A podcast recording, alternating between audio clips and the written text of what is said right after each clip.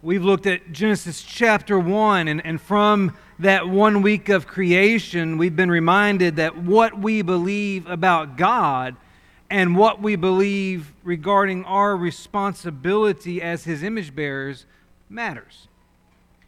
And we've looked at Genesis chapter 2. And from the establishment of the one flesh institution, we've been reminded that our definition of marriage must remain consistent with God's definition of marriage since He's the one who created it. And we've looked at Genesis chapter 3, and, and from that one sin that inaugurated the fall, we've been reminded that we're all sinners in need of salvation. And now we arrive at Genesis chapter 4.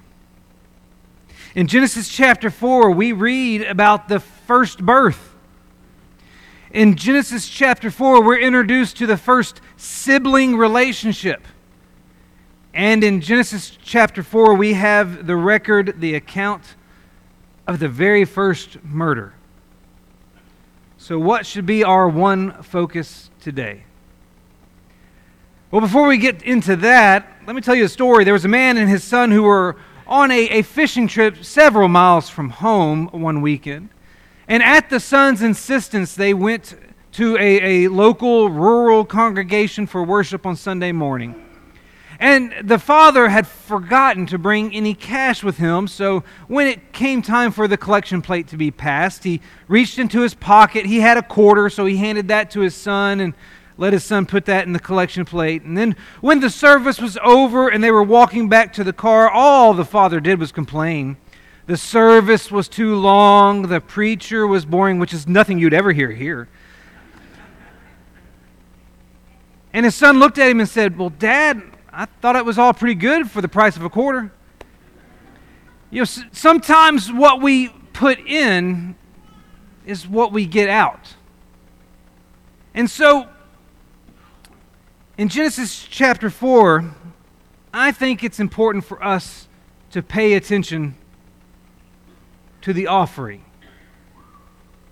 See, we have no background on what life was like for Adam and Eve and their family once they were expelled from the garden. All we know is that they started having children, and those children come on the scene and they become the focus of the story.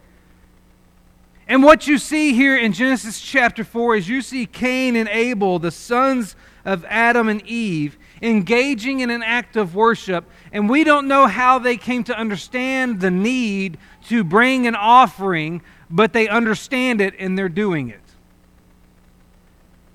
And Cain and Abel both engaged in the first recorded act of worship in the entire Bible. But according to Hebrews chapter 11 and verse 4, one of their offerings was more acceptable than the other offering. And it's from this origin story that we can develop much of our theology about worship. And that's what I want us to focus on this morning.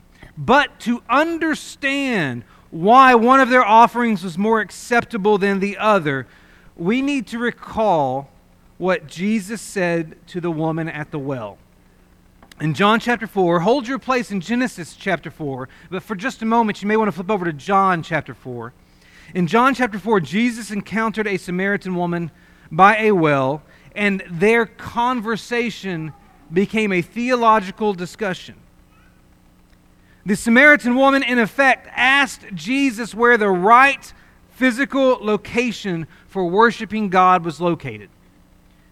She was appealing to the contradictory teachings of Jews and Samaritans at the moment. Both Jews and Samaritans taught that there was a particular location for God to be worshiped based on something that is said in Deuteronomy chapter 12 and verse 5. In Deuteronomy chapter 12 and verse 5, the Israelites were told, You shall seek the place that the Lord your God will choose out, uh, out of all your tribes to put his name and make his habitation there. The Jews claimed that that place was Jerusalem, the Temple Mount, where David had desired to construct a temple for the Lord, and Solomon eventually fulfilled that, and it became the location where God was worshiped. But the Samaritans, because Jerusalem was not in their territory, Samaritans believed that that place, that that, that location was on Mount Gerizim, which was actually near the town where Jesus and this woman were having this conversation. So this woman is asking, Are we supposed to worship here or are we supposed to worship there? Which one is the correct place for worship? And Jesus responded to her question by saying this, beginning in verse 21. The hour is coming when neither on this mountain nor in Jerusalem will you worship the Father. And he clarified what he means when you look down at verse 23 in particular, where he says, But the hour is coming and is now here when the true worshipers will worship the Father in spirit and truth. For the Father is seeking such people to worship him. And even though Jesus said this nearly 4,000 years after Cain and Abel, the truthfulness of his words are apparent even in their story. And so we, let's unpack how Cain and Abel's offering teaches us to worship in spirit and in truth this morning. And what I want to do, though, is I want to reverse the order of what Jesus said. I want to focus on truth first. So let's talk about how Cain and Abel teach us that we must worship God in truth. You know, the first thing you might notice about Cain and Abel's story is that they brought an offering to the Lord. That was their act of worship. Now, we need to understand something about worshiping God in truth. To worship God in truth means worshiping Him, as one commentator said, in harmony with the truth revealed in His holy scriptures. In other words, worshiping God in truth means that you worship Him according to His standards, according to His parameters, according to His guidelines, according to His instructions. That means that the Israelites were expected to worship God according to what He laid out in Mosaic law. And that means that the church today is supposed to, or is expected to, worship God according to what He has provided in the New Testament. But what about Cain and Abel? They weren't under Mosaic law. They weren't and aren't a part of the church, per se. How were they to know how they were supposed to worship God? Well, Genesis does not preserve any record of God's instructions for them. But we can assume, based on what we know about God, and his relationship with mankind from the rest of the Bible, that somewhere along the way, these two brothers came to an understanding that an offering was something God expected of them and therefore was their responsibility. And so here we are in Genesis chapter 4, and we're told that Cain brought an offering to the Lord, and we're told that Abel also brought an offering to the Lord. In other words, both brothers fulfilled their worship responsibility because both brothers did what was expected of them to do to worship the Lord. But what likely stands out the most to readers of this text is that Cain and Abel's offerings were different. Genesis chapter 4 and verse 3 specifies that Cain's offering was of the fruit of the ground. And Genesis chapter 4 and verse 4 specifies that Abel's offering was of his flock. Some contend that this difference, a, a produce offering versus a, an animal offering, accounts for why Abel's offering was deemed more acceptable to God. But the Bible does not support that conclusion. See, the Hebrew term translated offering here is a term that means a gift. It's a fairly generic term. It's, it's not a term used in the Bible to uh, associate with anything that would atone for sin or, or anything that, that would uh, um, seek forgiveness in some capacity. It's the general term for an offering. It's a term that is elsewhere used in the Bible in relation to gifts you would give to a friend. It's a term for a gift you would give to honor nobility. It's a term simply expressing that you're giving something as a gift to represent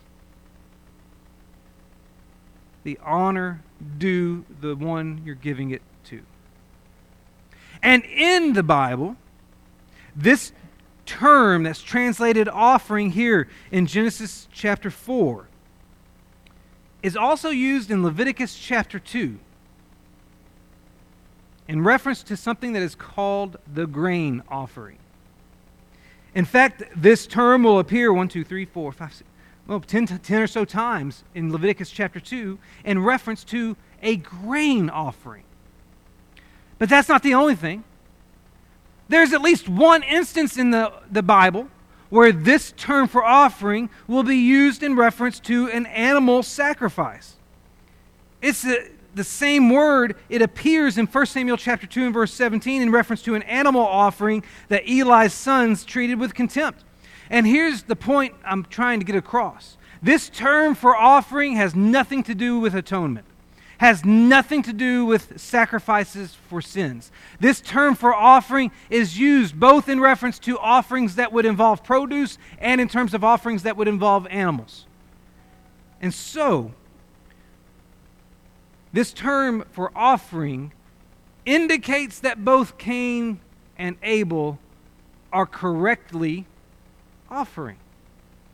Not only that, you should notice in the text that before Cain and Abel's offerings are described, their occupations are described. We're specifically told in Genesis chapter 4 and verse 2 that Abel was a keeper of sheep and Cain was a worker of the ground. That means these two brothers were offering from their, from their respective pool of resources. And you know, there's a, a teaching in 2 Corinthians chapter 8 and verse 3 that says our offering to the Lord, which in the context of Corinthians is a reference to a financial gift, but it teaches that our offering should be according to our means. Cain works the ground, his means is produce. Abel keeps flocks, his means is a sheep. So both of these guys are also approaching God with this offering using their means.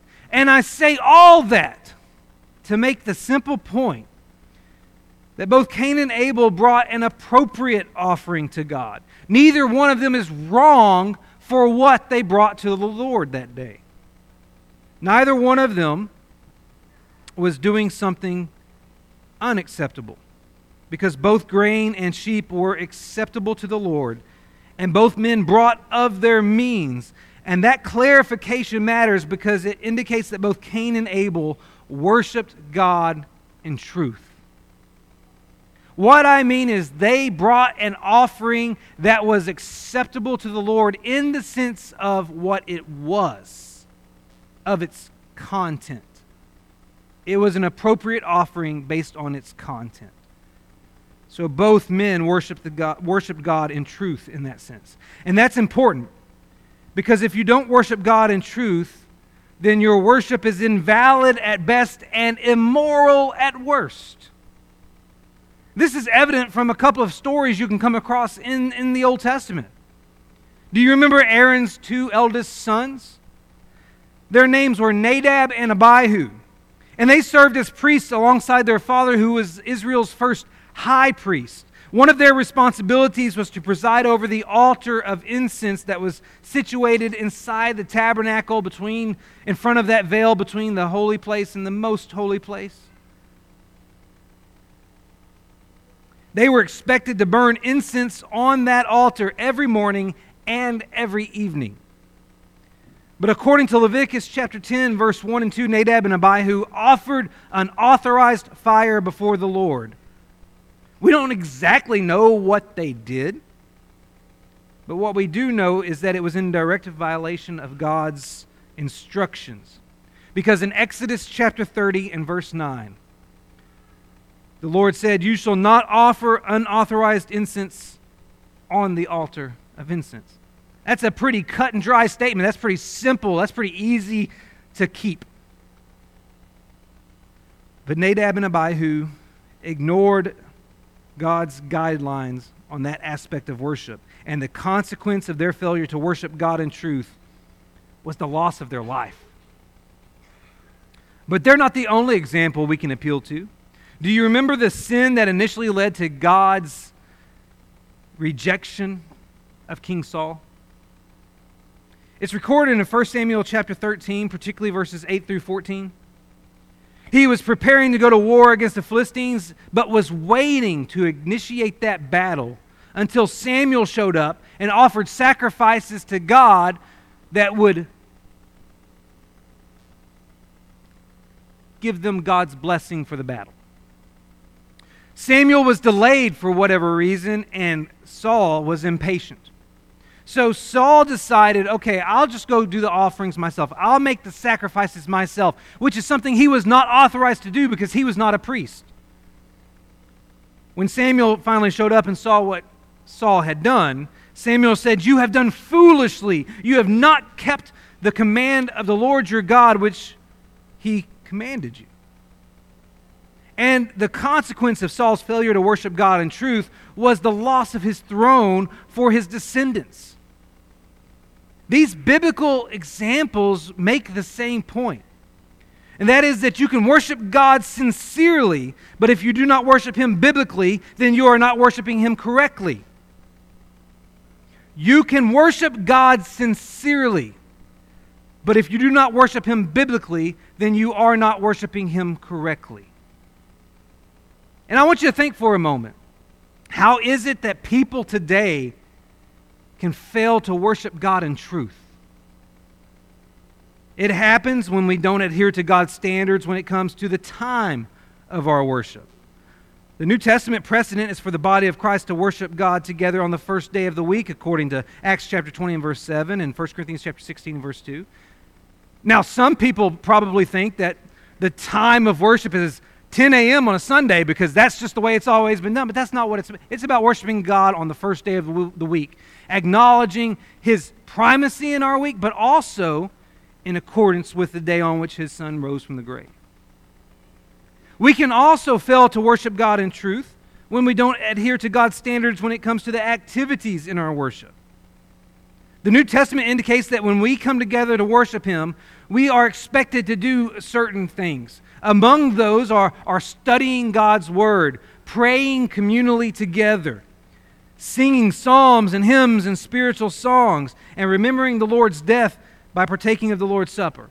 That's not an exhaustive list, but it's a representative list of some of the things we're expected to do when we assemble together. And we can fail to worship God in truth when we don't adhere to God's standards when it comes to the administrators of our worship. The New Testament teaches that women should keep silent in the churches but should be in submission in 1 Corinthians chapter 14 and verse 34. That implies that there are specific roles in our worship assembly that the female gender is not allowed to assume.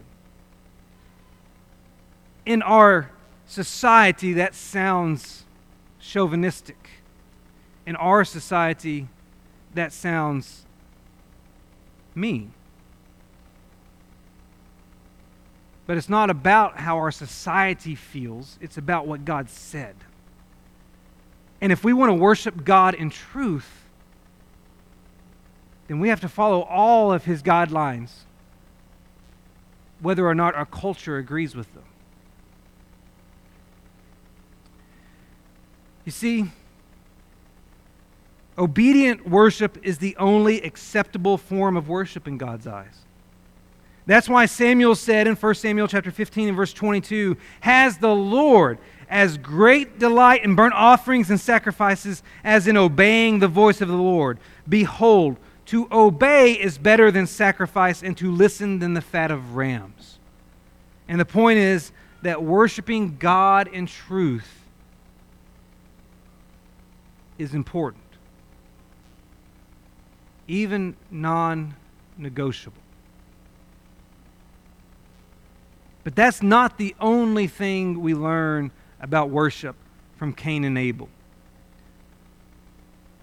From Cain and Abel, we also learn that we must worship God in spirit, as Jesus declared in John chapter 4. Now, Cain and Abel both worshiped God in truth by engaging in an activity that was appropriate in his eyes. But they did not both worship God in spirit.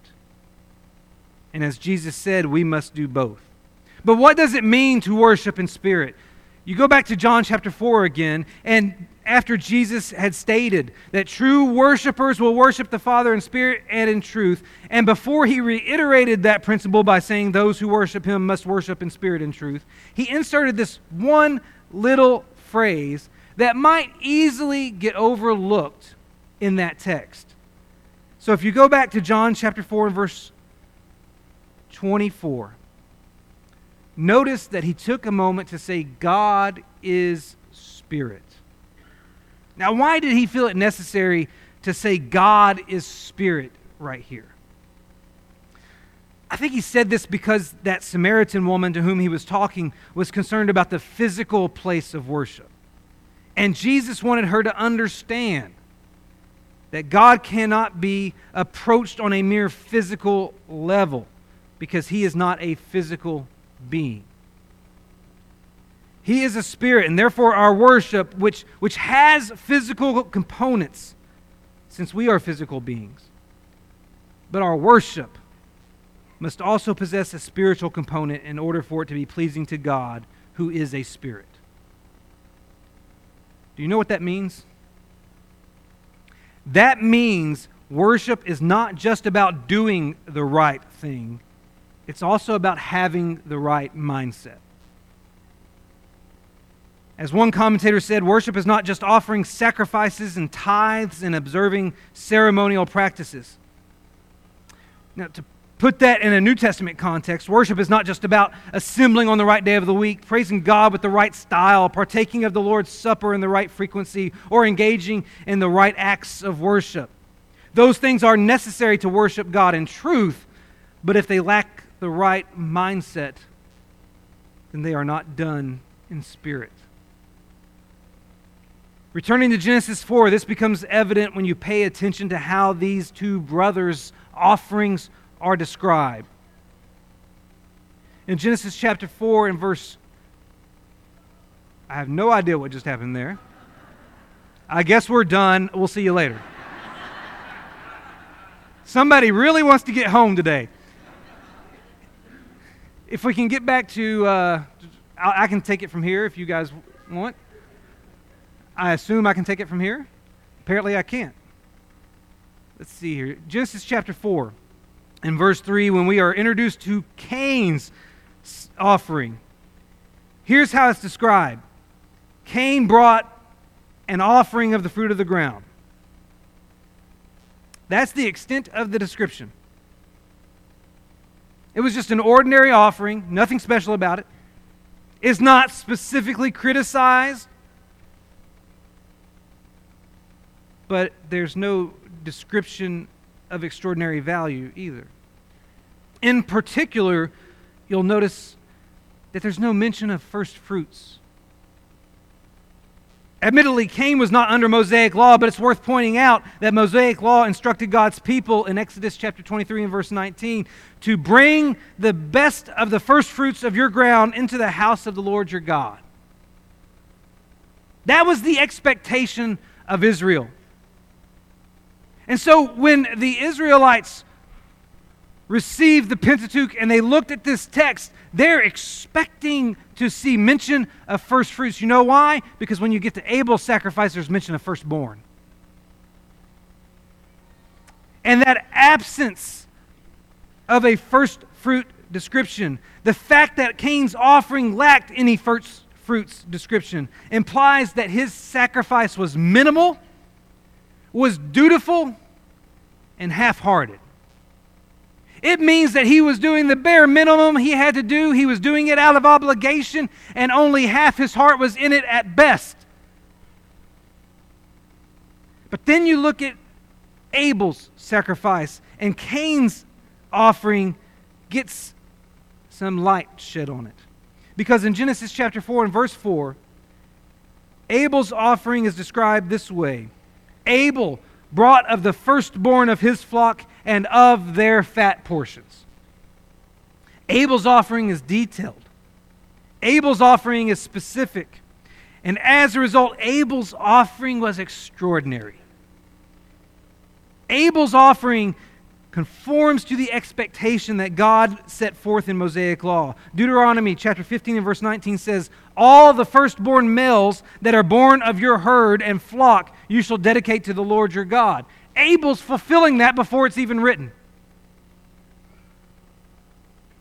And the fact that Abel's offering involved his flock's firstborn indicates that he had the right mindset to worship. Abel's offering was maximal.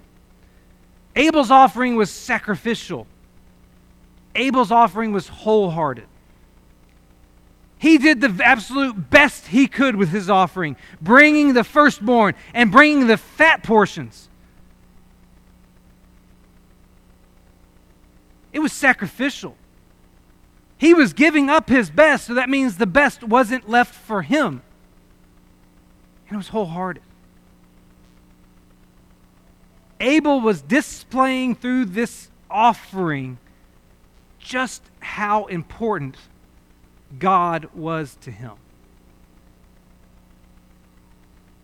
You see the difference between these two? You see, when, when the text says that the Lord had regard for Abel and his offering, but for Cain and his offering, he had no regard, it's because Abel worshiped God in spirit and Cain did not.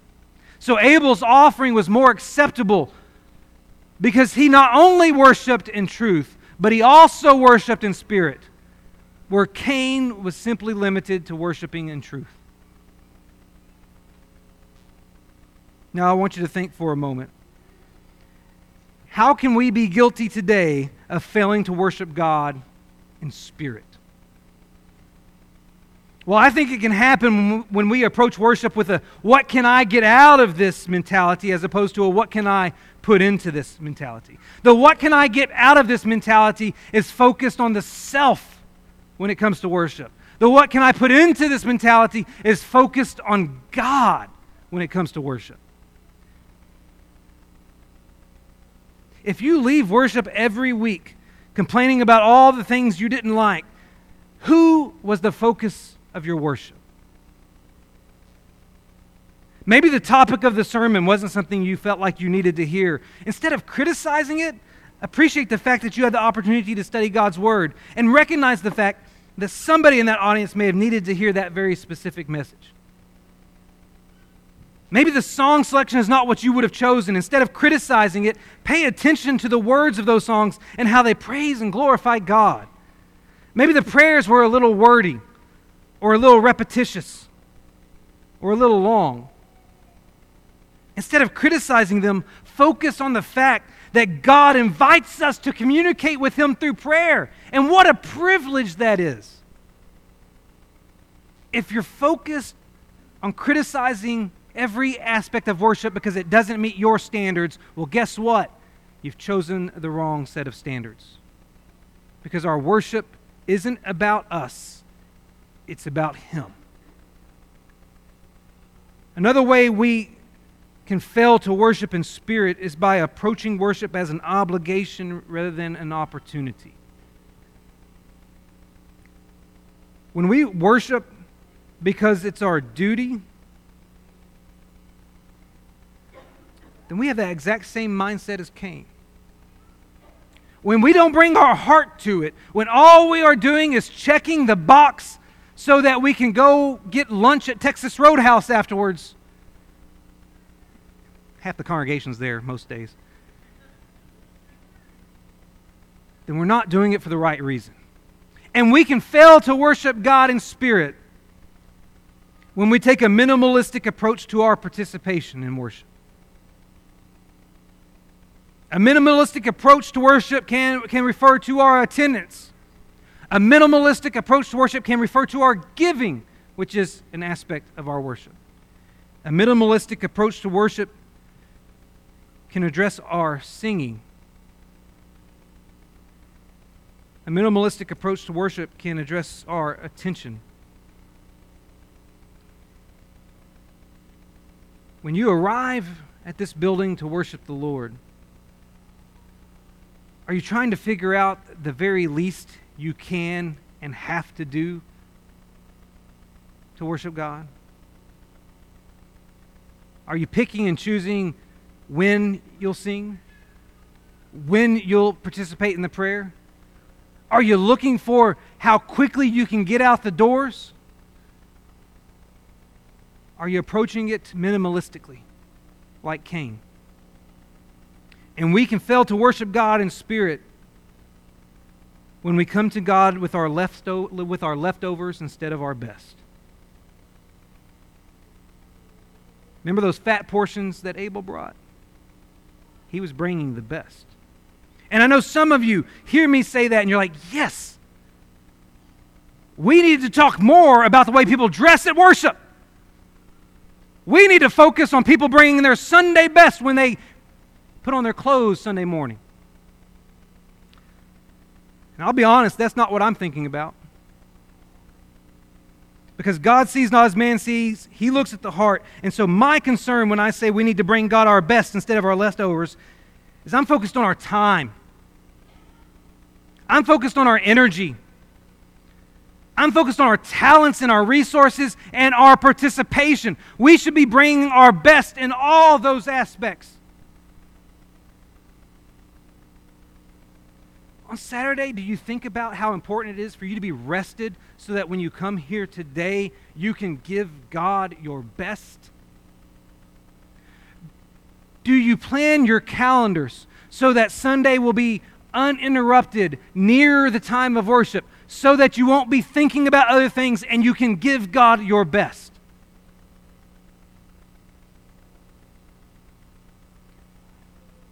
When we're bringing Him an ordinary, run of the mill, everyday offering. We're no different than Cain. Because our God, who gave his best for us in Jesus Christ, deserves our best every Lord's Day. You see, we're quite capable of failing to worship God in spirit, just like Cain. And the lesson we should take away from him and Abel's offering is that heartfelt worship is the only acceptable form of worship in God's eyes. And that's why the Lord said in Isaiah chapter 29 and verse 13, This people draw near with their mouth and honor me with their lips, while their hearts are far from me. It was a problem in Israel, and it can still be a problem today. And the point is that worshiping God in spirit, just like worshiping Him in truth, is non negotiable. In closing, I, heard about a minister who invited a man to, to attend worship services one Sunday. But the man said, why, why would I go to church? Why would I go to worship? And the minister replied, Why wouldn't you go to worship? Well, just so happens that man decided one morning that he would give it a shot. But he hadn't been to a worship service in so long that he was a little bit uncomfortable. So he, he went to the building, and there was a coffee shop across the street, and he decided he would sit out there at the coffee shop and watch people go into the church building for a little while. And after he sat there for a while, the service began. He still didn't go in. And the service ended. He was still sitting at this coffee shop watching the building and he saw the people exit. And sometime later, he encountered the, that preacher again and told him that he came to, to that coffee shop and observed the church members going in and out of the building. And his observation was this those people were miserable going in and they were miserable coming out. Why would I want to go there? You know what that tells me? That tells me that those people weren't worshiping in spirit and in truth. And we need to understand that our willingness to worship in spirit and in truth isn't just about us. It's about those out there in the world who will see the light through us. This morning, if you recognize that your worship has not met God's standard, whether that be in spirit or in truth, if you look at yourself and you see a Cain rather than an Abel, then we invite you to respond to this invitation. And if you need to put on Christ in baptism for the forgiveness of your sins, we invite you to come as well while together we stand and sing.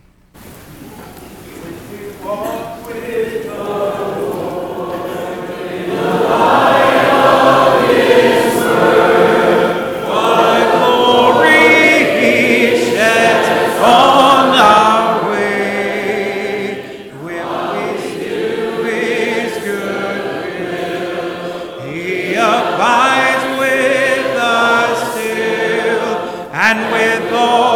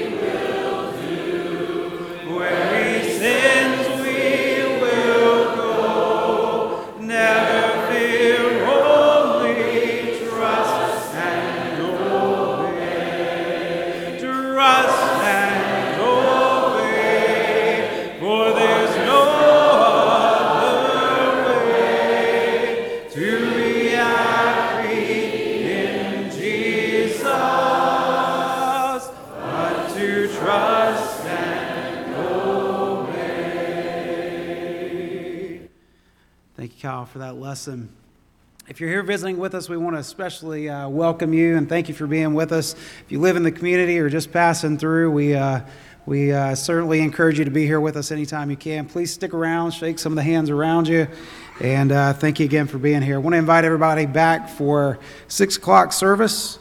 And if you haven't already, please uh, snap that photo for the QR code in front of you and uh, give us a record of your attendance.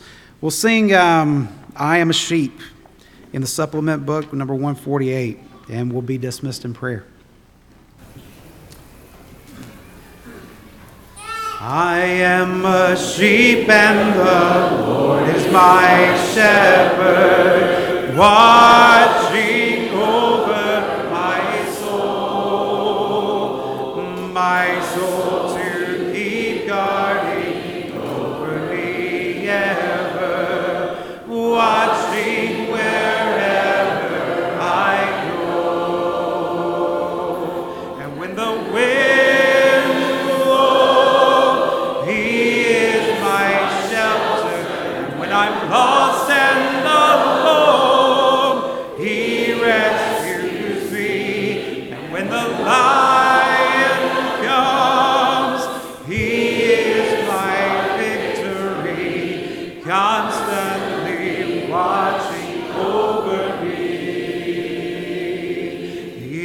constantly watching over me. We are His children, and He is our.